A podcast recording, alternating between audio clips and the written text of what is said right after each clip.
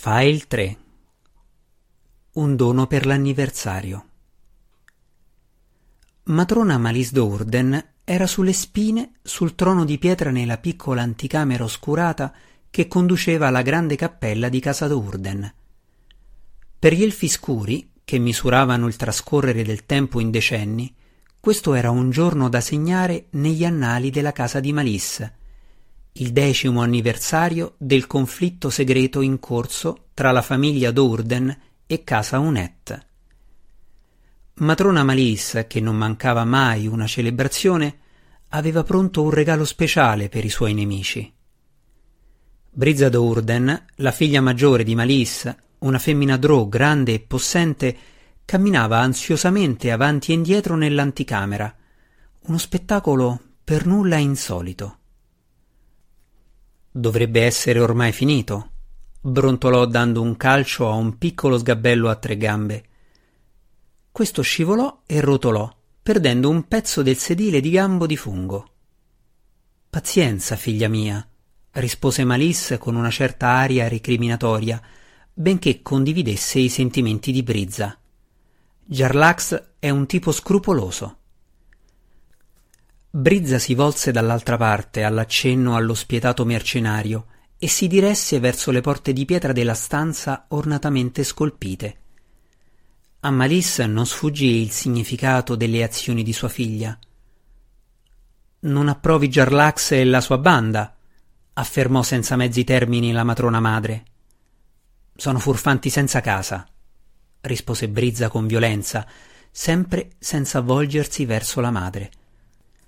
Non c'è posto a Menzo Berranzan per i furfanti senza casa. Sconvolgono l'ordine naturale della nostra società. E sono maschi. Ci servono bene, le ricordò Malissa. Brizza avrebbe voluto discutere sull'estremo costo derivante dall'assunzione della banda di mercenari, ma tenne saggiamente a freno la lingua. Lei e Malisse si erano trovate in disaccordo quasi continuamente dall'inizio della guerra d'Urden-Unet senza Bregandart non avremmo potuto prendere l'iniziativa contro i nostri nemici, continuò Malisse. Usare i mercenari, i furfanti senza casa, come li hai chiamati, ci consente di muovere guerra senza coinvolgere la nostra casa, senza renderla responsabile. Allora perché non farla finita? chiese Brizza volgendosi di scatto verso il trono. Uccidiamo alcuni dei soldati Unet loro ne uccidono un po' dei nostri ed entrambe le case continuano a reclutare rimpiazzi. Non finirà mai. Gli unici vincitori del conflitto sono i mercenari di Bregandart e quelli di qualunque banda matrona Sinafai Unetta abbia reclutato, che attingono dai forzieri di entrambe le case. Fai attenzione al tuo tono, figlia mia, ringhiò Malissa, ricordandole furiosamente il suo posto. Ti stai rivolgendo a una matrona madre. Brizza si allontanò di nuovo. Avremmo dovuto attaccare casa Unetti immediatamente, la notte in cui Zacnafein venne sacrificato, osò brontolare. Dimentichi le azioni di tuo fratello più giovane quella notte, rispose Malisse con voce pacata. Ma la matrona madre si sbagliava. Se fosse vissuta un altro migliaio d'anni, Brizza non avrebbe dimenticato ciò che aveva fatto Drist la notte in cui aveva abbandonato la famiglia. Addestrato da Zacnafein, l'amante prediletto di Malisse, che aveva fama d'essere il miglior maestro d'armi di tutta Menzo Berranzan, Drist aveva raggiunto un livello d'abilità combattiva di gran lunga al di là della norma. Ma Zac aveva anche trasmesso a Drist gli atteggiamenti importuni e blasfemi che Lolt, regina ragno e divinità degli elfi scuri, non poteva tollerare. Alla fine i comportamenti sacrileghi di Drist avevano suscitato l'ira di Lolt e la regina Ragno, a sua volta, ne aveva preteso la morte. Matrona Malis, colpita dalla potenzialità di Drist come guerriero, aveva agito con audacia in favore del figlio e aveva offerto a Lolt il cuore di Zacnafein per compensare i peccati del giovane Drò. Aveva perdonato Drist nella speranza che, privato degli influssi di Zacnafein, lui emendasse i suoi comportamenti e sostituisse il maestro d'armi deposto. In cambio, tuttavia, l'ingrato Drist li aveva traditi tutti ed era fuggito nel buio profondo, atto che non solo aveva privato Casa d'Orden del suo unico potenziale maestro d'armi restante, ma che aveva inoltre fatto perdere il favore di Rolt a matrona Malice e al resto della famiglia d'Urden. Con la fine disastrosa di tutti i suoi sforzi, Casa d'Urden aveva perduto il suo principale maestro d'armi, il favore di Lolt e colui che matrona Malice aveva auspicato di poter sostituire al maestro d'armi. Non era stata una buona giornata. Fortunatamente Casa Unette in quello stesso giorno era in corsa in analoghe sventure, perdendo entrambi i suoi maghi nel tentativo di assassinio di Drist, sventato da quest'ultimo. Con entrambe le case indebolite e cadute in disgrazia presso Lolt, la guerra preannunciata era stata trasformata in una serie calcolata di incursioni furtive. Brizza non avrebbe mai dimenticato. Udendo bussare alla porta dell'anticamera, Brizza e sua madre trasalirono e abbandonarono i propri ricordi privati in quel momento fatidico. La porta s'aprì ed entrò Dinin, il primogenito maschio della casa. Salute, matrona madre, disse nel modo appropriato e sprofondando in un inchino. Dinin voleva che le sue novità fossero una sorpresa, ma il largo sorriso che comparve sul suo volto rivelò ogni cosa. Jarlax è ritornato, ringhiò Malisse in tono di giubilo. Dinin si volse verso la porta aperta ed entrò il mercenario, che aspettava pazientemente in corridoio. Brizza, sempre stupefatta dagli insoliti modi del furfante, scrollò il capo mentre Jarlax le passava accanto. Quasi ogni elfo scuro a Menzo Berranzan si vestiva in modo semplice e pratico, con abiti adornati dai simboli della regina Lagno o con flessibili armature di maglia metallica sotto alle pieghe di un magico mantello che mimetizzava il Pivafi. Jarlaxl, arrogante e sfacciato, seguiva poche delle usanze degli abitanti di Menzo Berranzan.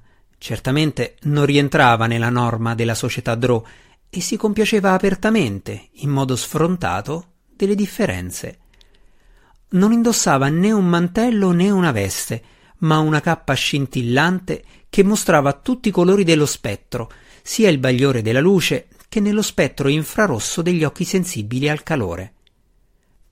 La magia della cappa si poteva semplicemente supporre, ma coloro che si trovavano più vicini al capo mercenario indicavano che era davvero molto valida. La tunica di Jarlaxla era priva di maniche e tagliata così corta che il suo stomaco asciutto e muscoloso risultava scoperto, in modo che tutti potessero vederlo. Teneva una benda su un occhio, anche se attenti osservatori avrebbero capito che era soltanto ornamentale, perché Jarlaxle la spostava spesso da un occhio all'altro. Mia cara Brizza, disse Jarlaxle volgendo il capo e notando lo sdegnoso interesse della somma sacerdotessa per il suo aspetto.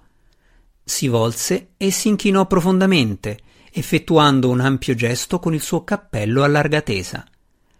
Questa era un'altra stranezza, tanto più che il cappello era ornato con un'eccessiva abbondanza di mostruose piume di diatrima, un gigantesco uccello del buio profondo.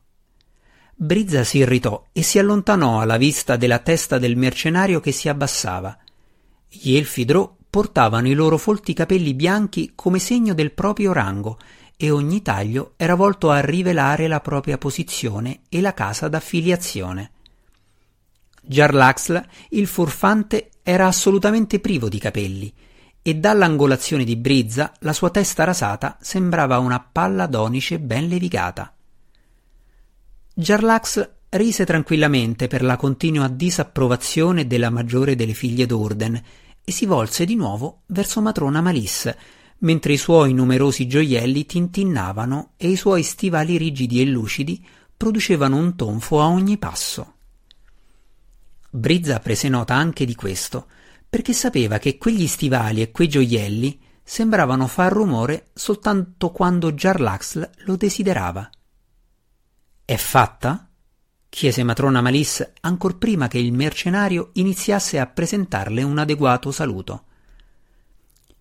Mia cara matrona Malice, rispose Jarlaxle con un sospiro addolorato, sapendo di poterla passare liscia con le formalità alla luce delle notizie grandiose. Dubitavate di me. In verità mi sento ferito al cuore. Malice balzò dal trono, il pugno chiuso in segno di vittoria. Di Preunette è morto, proclamò, il primo nobile vittima della guerra. Dimenticate Maso Giunet, osservò Brizza, assassinato da Drist dieci anni fa, e Zacnafein Urden, dovette aggiungere anche se avrebbe fatto meglio a evitarlo, ucciso per nostra mano. Zacnafein non era nobile di nascita. Malisse diresse una risata beffarda alla figlia impertinente. Ciò nonostante, le parole di Brizza colpirono Malisse, perché quest'ultima aveva deciso di sacrificare Zacnafein al posto di Drist contro i consigli di Brizza. Jarlaxl si schiarì la voce per sviare la tensione crescente. Il mercenario sapeva di dover portare a termine il suo compito e uscire da casa d'Urden il più rapidamente possibile. Sapeva già, anche se i d'Urden non lo sapevano, che l'ora designata si stava avvicinando. C'è la questione del mio pagamento, ricordò a Malissa. Se ne occuperà di Ninna, rispose Malissa agitando la mano, senza distogliere gli occhi dallo sguardo fisso e pernicioso di sua figlia. Prenderò congedo, disse Jarlax con un cenno del capo al primogenito maschio. Prima che il mercenario avesse effettuato un solo passo verso la porta, Vierna, la seconda figlia di Malissa, entrò con violenza nella stanza. Il suo volto brillava acceso nello spettro infrarosso, accaldato da un'evidente eccitazione. Maledizione! sussurrò Jarlaxle sottovoce. Che cosa c'è? chiese matrona Malissa. Casa Unet, gridò Vierna. Soldati nel complesso. Veniamo attaccati. Fuori in cortile, al di là del complesso della grotta, quasi cinquecento soldati di casa Unet ben cento più di quanti la casa possedesse secondo l'opinione generale, seguirono l'esplosione di un fulmine che attraversava i cancelli d'adamantio di casa d'Urden. I 350 soldati della famiglia d'Urden sciamarono fuori dagli ammassi di stalagmiti che fungevano loro da alloggi per contrastare l'attacco. In svantaggio numerico, ma addestrate da Zacnafein, le truppe d'Urden si schierarono in appropriate posizioni difensive, proteggendo i loro maghi e le religiose in modo che potessero lanciare i propri incantesimi. Un intero contingente di soldati UNET, rafforzati da magie di volo, si lanciò dalla parete della caverna che ospitava le camere reali di casa d'Orden. Piccole balestre manuali scattavano, assottigliando le fila della forza aerea con mortali frecce dalla punta avvelenata. Tuttavia, gli invasori aerei avevano sfruttato l'effetto sorpresa e le truppe d'Urden si trovarono ben presto in posizione precaria. Unet non ha il favore di Lolt, urlò Malisse. Non può usare un attacco aperto. La matrona sussultò al fragore tonante di un altro e poi un altro fulmine ancora, che sembrarono confutare quanto lei aveva appena detto. Davvero? replicò aspramente Brizza. Malissa lanciò a sua figlia uno sguardo minaccioso, ma non ebbe il tempo di continuare la lite. Il normale metodo d'attacco da parte di una casa Drò comprendeva l'ondata di soldati all'attacco combinata a uno sbarramento mentale da parte delle religiose di rango più elevato della casa. Malisse, tuttavia, non sentiva alcun attacco mentale, fatto che le rivelò senza ombra di dubbio che la casa giunta ai suoi cancelli era veramente casa Unet. Le religiose di Unet, prive del favore della regina Ragno, a quanto pareva non potevano usare i poteri conferiti loro da Lolt per lanciare l'assalto mentale. Se l'avessero fatto, Malisse e le sue figlie, a loro volta prive del favore della regina Ragno, non avrebbero potuto sperare di controbattere. Perché osano attaccare? si chiese Malissa a voce alta. Brizza comprese le riflessioni della madre. Sono veramente audaci, disse. a sperare che i loro soldati soltanto possano eliminare ogni membro della nostra casa. Tutti i presenti nella stanza, tutti i Drow di Menzo Berranzan, sapevano che a qualsiasi casa che non riuscisse a sradicarne un'altra venivano inferte punizioni brutali e assolute. Tali attacchi non erano disapprovati, purché non si fosse colti certamente sul fatto.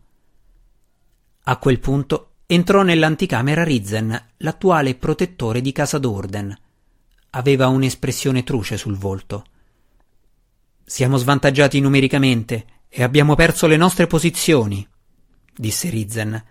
Temo che la sconfitta sarà rapida. Malisse non volle accettare quelle brutte notizie. Diede a Rizzen un colpo che lo stese, facendolo volare nel bel mezzo della stanza. Poi si volse di scatto verso Jarlaxl. Devi convocare la tua banda, gridò Malisse rivolta al mercenario. Presto. Matrona, balbettò Jarlaxl evidentemente perplesso. Bregandart è un gruppo segreto. Non combattiamo in guerra aperta. Se lo facessimo, potremmo invocare l'ira del Consiglio dominante. Ti ripagherò con qualsiasi cosa tu desideri, promise la matrona disperata. Ma il costo Qualsiasi cosa tu desideri, ringhiò nuovamente Malisse. Una tale azione. iniziò Jarlaxla. Ancora una volta Malisse non gli lasciò esprimere le proprie ragioni. Salva la mia casa, mercenario, ringhiò. I tuoi profitti saranno notevoli, ma ti avverto, il costo del tuo fallimento sarà di gran lunga maggiore. A Jarlaxl non andava ad essere minacciato, specialmente da una debole matrona madre a cui stava rapidamente crollando addosso il mondo intero. Ma agli orecchi del mercenario il dolce suono della parola profitti aveva mille volte più importanza della minaccia. Dopo dieci anni pieni di ricompense esorbitanti nel conflitto d'Urden-Unet, Jarlaxl non dubitava che Malisse fosse disposta a pagare quanto promesso o che fosse in grado di farlo, né dubitava che questo accordo si rivelasse ancora più lucroso di quello che lui aveva precedentemente stipulato con matrona Sinafai Unet nel corso di questa stessa settimana. Come desiderate, disse a matrona Malis con un inchino e un ampio gesto con il vistoso cappello. Vedrò che cosa posso fare. Un ammiccamento a Dinin fece sì che il primogenito maschio lo seguisse mentre usciva dalla stanza. Quando i due uscirono sulla terrazza che dava sul complesso d'Urden, videro che la situazione era ancora più disperata di come Rizzen l'aveva descritta. I soldati di casa d'Urden, quelli ancora vivi, erano intrappolati all'interno e intorno a uno dei vasti cumuli di stalagmiti a cui si fissava il cancello principale. Uno dei soldati volanti di Unet si lasciò cadere sulla terrazza alla vista di un nobile d'Urden, ma Dinin eliminò l'intruso con un'unica, rapidissima sequenza d'attacco. Ben fatto, commentò Jarlaxl, indirizzando a Dinin un cenno d'approvazione. Si mosse per dare una botta sulla spalla al primogenito maschio d'Urden, ma Dinin scivolò via, in modo che lui non potesse toccarlo. Abbiamo altre faccende da sistemare, Dinin ricordò esplicitamente a Jarlaxl. Chiama le tue truppe, e rapidamente, altrimenti temo che Casa Unetto oggi possa vincere. Stai tranquillo, Dinin, amico mio, rise Jarlaxl. Tirò fuori un fischietto che portava intorno al collo e vi soffiò dentro. Dinin non udì nessun suono, perché lo strumento era sintonizzato magicamente in modo da essere udito soltanto dagli orecchi dei membri di Bregandart. Il primogenito maschio d'Urden osservò stupefatto mentre Jarlaxle soffiava con calma una cadenza specifica. Poi osservò ancora più stupefatto mentre più di cento dei soldati di casa Unet si rivoltavano contro i propri compagni. Bregandart doveva devozione soltanto a Bregandart. Non potevano attaccarci, disse Malisse caparbiamente, camminando avanti e indietro per la stanza la regina ragno non li avrebbe sostenuti nella loro impresa. Stanno vincendo senza l'aiuto della regina ragno, le ricordò Rizzen. rifugiandosi nell'angolo più remoto della stanza mentre pronunciava quelle parole non gradite. Avete detto che non avrebbero mai attaccato, ringhiò Brizza contro sua madre, proprio come avete spiegato perché non potevamo osare attaccarli. Brizza ricordava perfettamente la conversazione, perché era stata lei a suggerire l'attacco aperto contro casa Unet. Malisse l'aveva rimproverata aspramente e pubblicamente, e ora Brizza aveva l'intenzione di ricambiare l'umiliazione. La sua voce faceva trapelare furioso sarcasmo a ogni parola che lanciava contro sua madre. Può essere che matrona Malisse si sia sbagliata? La risposta di Malisse fu un'occhiata furiosa, esitante tra rabbia e terrore. Brizza ricambiò lo sguardo minaccioso, senza ambiguità, e improvvisamente la matrona madre di casa d'Urden non si sentì più così invincibile e sicura delle proprie azioni. Scattò nervosamente in avanti un attimo più tardi quando Maia, la più giovane delle figlie d'Urden, entrò nella stanza. Si sono aperti un varco nella casa, esclamò Brizza aspettandosi il peggio. Afferrò la sua frusta dalle teste di serpente. E noi non abbiamo neppure iniziato i preparativi per difenderci. No, si affrettò a correggerla Maia. Nessun nemico ha oltrepassato la terrazza. La battaglia si è risolta contro casa Unet. Come sapevo sarebbe successo, osservò Malisse, raddrizzandosi e rivolgendosi a Brizza in tono caustico. Sciocca è la casa che si muove senza il favore di Lolt. Nonostante la sua proclamazione, tuttavia, Malise immaginava che non fosse stato soltanto il giudizio della regina Ragno a determinare la risoluzione del combattimento in cortile. I suoi ragionamenti conducevano inevitabilmente a Jarlaxl e alla sua inaffidabile banda di furfanti. Jarlaxl fece un passo fuori dalla terrazza e usò le sue innate capacità Drò per levitare verso il basso e raggiungere il fondo della caverna. Non vedendo alcuna necessità di entrare in una battaglia che evidentemente era sotto controllo, Dinin si appoggiò a osservare il mercenario che scendeva, prendendo in considerazione tutto ciò che era appena accaduto. Jarlaxl aveva approfittato di entrambe le parti, usandole una contro l'altra, e ancora una volta il mercenario e la sua banda erano stati gli unici veri vincitori. Bregandart era innegabilmente privo di scrupoli, ma doveva ammettere di Nin innegabilmente efficace. Dinin scoprì che il furfante gli piaceva. L'accusa è stata adeguatamente consegnata a matrona Baer? Chiese Malissa Brizza quando la luce di Narbondel, l'ammasso di stalagmite magicamente riscaldato che serviva da orologio marcatempo di Menzo Berranzan, iniziò la sua ascesa uniforme contrassegnando l'alba del giorno successivo. La casa dominante si aspettava la visita, rispose Brizza con un sorriso affettato. Tutta la città mormora riguardo all'attacco e a come casa d'Urden abbia respinto gli invasori di casa Unet. Malissa cercò inutilmente di nascondere il proprio sorriso vanitoso. Godeva dell'attenzione e della gloria che lei sapeva sarebbe stata prodigata alla sua casa. Il consiglio dominante verrà convocato oggi stesso, proseguì Brizza. Indubbiamente con grande costernazione di matrona Sinafai Unet e dei suoi figli condannati. Malissa annuì in cenno d'assenso. Sradicare una casa rivale a Menzo Berranzan era una procedura perfettamente accettabile tra i Drò. Ma fallire nel tentativo, lasciare vivo anche un solo testimone di sangue nobile che fosse in grado di presentare un'accusa, provocava il giudizio del consiglio dominante, un'ira la cui conseguenza era la distruzione assoluta. Qualcuno bussò ed entrambe si volsero verso la porta ornata della stanza. Siete convocata, matrona, disse Rizzen entrando. Matrona Baer ha mandato un cocchio per voi. Malisse e Brizza si scambiarono sguardi speranzosi ma nervosi. Alla punizione di Casa Onet, Casa d'Orden sarebbe salita all'ottavo grado della gerarchia cittadina, una posizione estremamente desiderabile. soltanto alle matrone madri delle otto case superiori veniva accordato un seggio nel consiglio dominante della città. Già?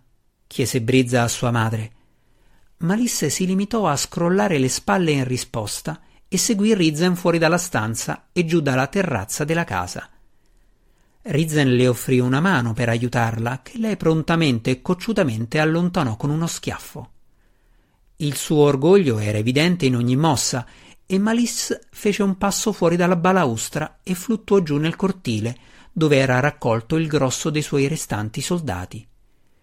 Il disco fluttuante che brillava d'azzurro e che recava gli emblemi di casa Baer era sospeso proprio fuori dal distrutto cancello d'adamantio del complesso d'Urden.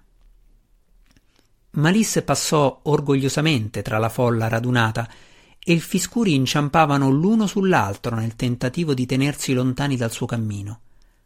Lei decise che questa era la sua giornata, la giornata in cui avrebbe raggiunto il seggio nel consiglio dominante, la posizione che meritava così sommamente. Matrona madre, vi accompagnerò attraverso la città, si offrì di Ninne in piedi al cancello. Resterai qui con il resto della famiglia, lo corresse Malisse. La convocazione è per me sola. Come potete saperlo? chiese di Nin, ma si rese conto di aver oltrepassato il limite dettato dal proprio rango non appena le parole gli furono uscite di bocca. Quando Malisse gli rivolse il suo sguardo furioso e severo, lui era già scomparso tra la folla dei soldati. Giusto rispetto, mormorò Malisse sottovoce e ordinò ai soldati più vicini di togliere una parte del cancello puntellato e saldato. Con un'ultima occhiata vittoriosa ai suoi sudditi, Malisse uscì e sedette sul disco fluttuante. Non era la prima volta che Malisse accettava un tale invito da parte di matrona Baer, per cui non fu minimamente sorpresa quando varie religiose di Baer uscirono dall'ombra per circondare il disco fluttuante in una guardia protettiva. L'ultima volta che Malissa aveva effettuato questo viaggio si era sentita titubante perché non comprendeva completamente lo scopo della convocazione da parte di Baer.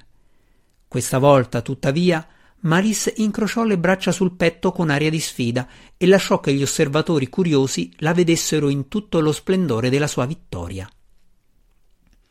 Malis accettò gli sguardi fissi con orgoglio, sentendosi decisamente superiore.